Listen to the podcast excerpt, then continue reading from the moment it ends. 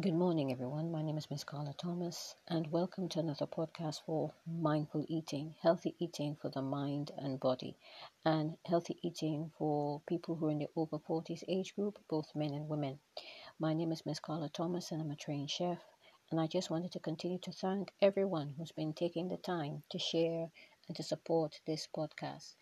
I am going to be talking about today about signs that you're eating too much salt as we know right now, people are trying to cut back on certain dietary um, preferences, whether it be too much salt, too much sugar, too much fat. And salt, as we know, is used to season foods. Salt is also preservative. Um, but basically, too much sodium is not good for us. And I'm just going to talk about this uh, just very briefly because we obviously are aware about it.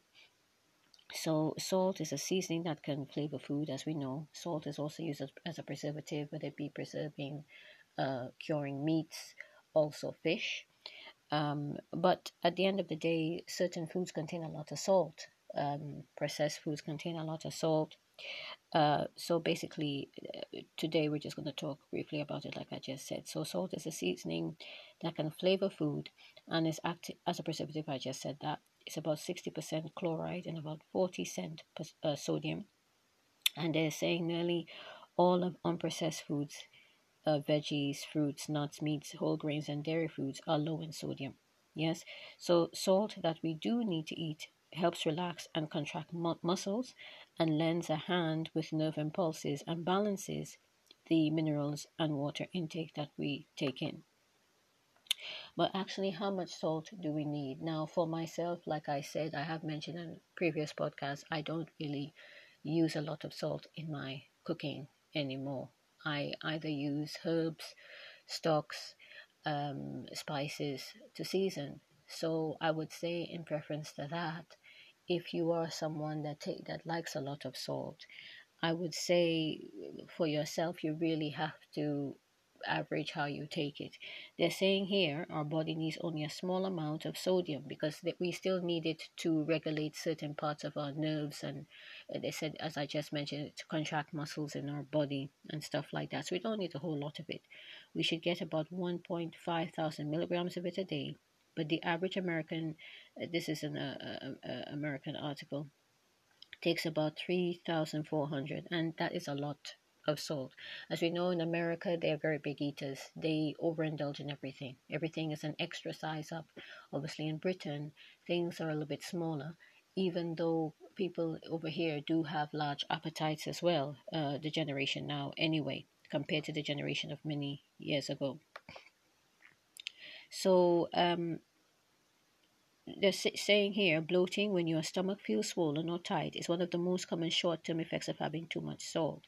So basically, they're saying it helps your body retain water, so extra fluids uh, builds up, right? So foods that don't have to stay, sorry, foods don't have to taste salty for them to be high in sodium.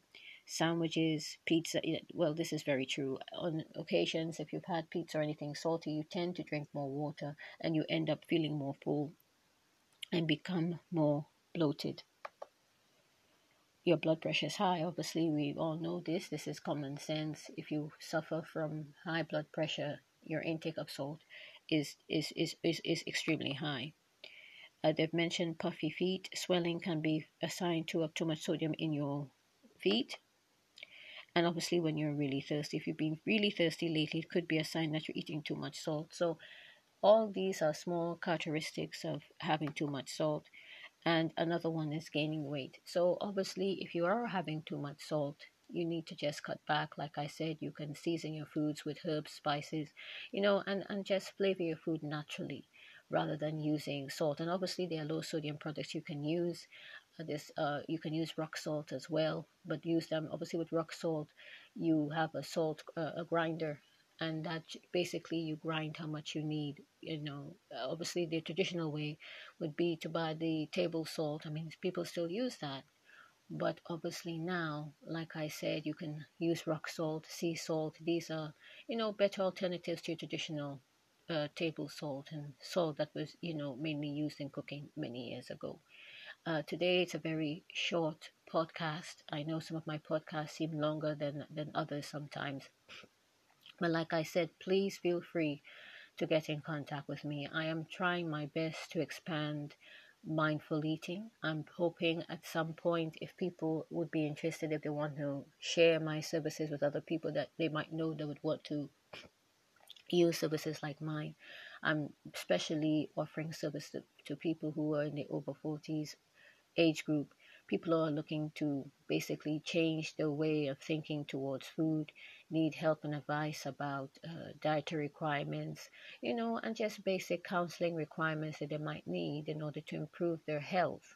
You know, mindful eating is a service where I would actually help you build a certain confidence and have a good relationship with food in the sense that, you know, actually offer advice and help and just encourage you basically to know that even though when you turn over 40 you don't have to slump into a couch potato. You don't have to uh, basically forget about your health.